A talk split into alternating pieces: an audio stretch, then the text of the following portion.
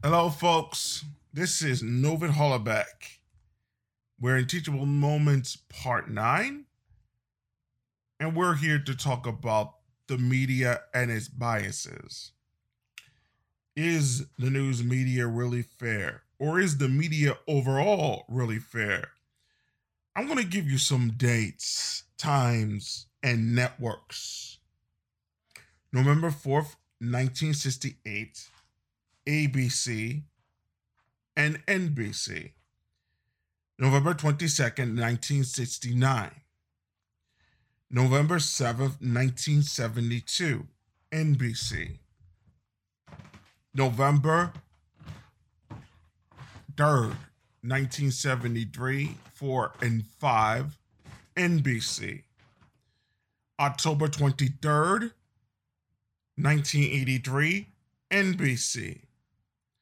1979, movie theaters. What do they all mean? I want to start out with one of the middle dates there. November 22nd, 1969. On November 22nd, 1969, Spiro Agnew, who was the vice president at the time for Richard Nixon's campaign, Richard Nixon, after he won the election and was the vice president elect, made a statement saying that the news media was biased. Now, granted, he had a case.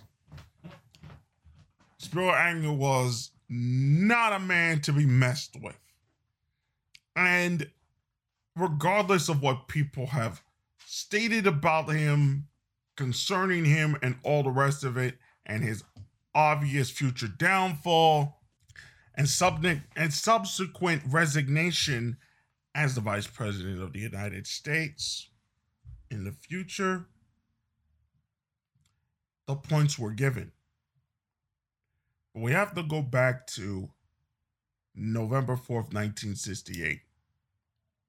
In dueling telethons, one of them for Hubert Humphrey, the Democratic candidate for the United for President of the United States back in 1968, and the future winner, which was going to be Richard Nixon. They had dueling telethons and the Republicans only did one within the 1970s period. Between 1968 and 1983. That being said, the next time there was going to be a telethon was in November, was around July of 1972 on NBC and these telethons were going to continue in 1973, 1974, and 1975 for that particular network. At the time, things were starting to turn against the Republicans concerning Watergate in 1974 but the reason why the Democratic Party in 1972 set up these telethons was because they were running out of funds. They were running out of funds. The big loss in the election in, by 1973 put the Democratic Party on a whirlwind you also have to realize that they started to go woke. The first generation of what we considered woke culture was seen in the very first telethon in 1972. And if you look back at the Democratic Convention in 1972 and what was promoted for Senator George McGovern platform in that particular sense. The Equal Rights Act and all the rest of it that later became law in the future. You begin to understand the many changes that were taking place within the Democratic Party.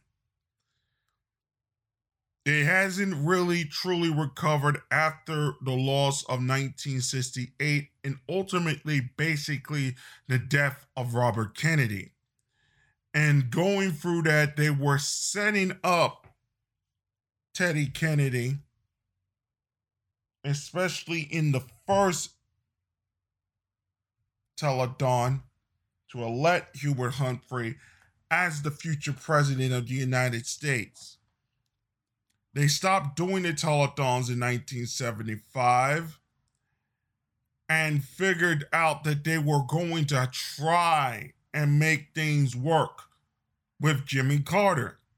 Even though Jimmy Carter, in all terms and assertions, was not the candidate they wanted to run in 1976 if it was going to be any time for Edward Kennedy to become president of the United States, it was 1976, not 1980. So they decided not to do the telethons that year. They decided that they were going to try and figure out a way to get Kennedy into that spot. Carter figured it all out and was strong enough and wise enough, and maybe you could say God was on his side. Even though the Democrats really did not want a southern pastor, a peanut farmer from Georgia, to become the president, Democratic president of the United States of America. In certain ways, they were correct concerning foreign policy and aspects of the energy policy. Once he was elected, you began to see his story and you began to see the final split of the Democrats from unionism to from the unions and the oil industry, which was connected to the unions and when the oil industry went with the Republican side, you began to see how Reagan became the man in 1980. In 1983, they decided to do another telethon to set up the next major candidate for the United States, the next Democratic candidate for the United States. They had all sorts of options. This was reported on CBS Evening News by Bob Schieffer on the weekend Evening News for the 17 hour marathon that the Democratic Party was going to do on NBC. But we have to go back to 1969. When Spiro Agnew made that statement back in 1969, a lot of the media entities took great offense to what was said by Mr. Agnew.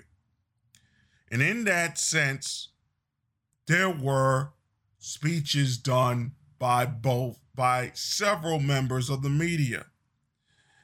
The aforementioned Walter Cronkite went back to his hometown and tried to explain to those in his hometown on what the news was trying to do, especially after all the tragedies of 1968 with Mr. King getting assassinated, Robert Kennedy being assassinated.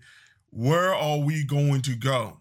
It is so similar to what we are seeing today, especially with all the issues dealing with the coronavirus, especially what we are going through with this election. Is it legitimate? is it not legitimate? The whole thing with woke culture, which was now being expressed back in 19, which will be future expressed in 1972 with the future upcoming telethon from the Democrat National Committee. And all the rest of these things that are coming to pass.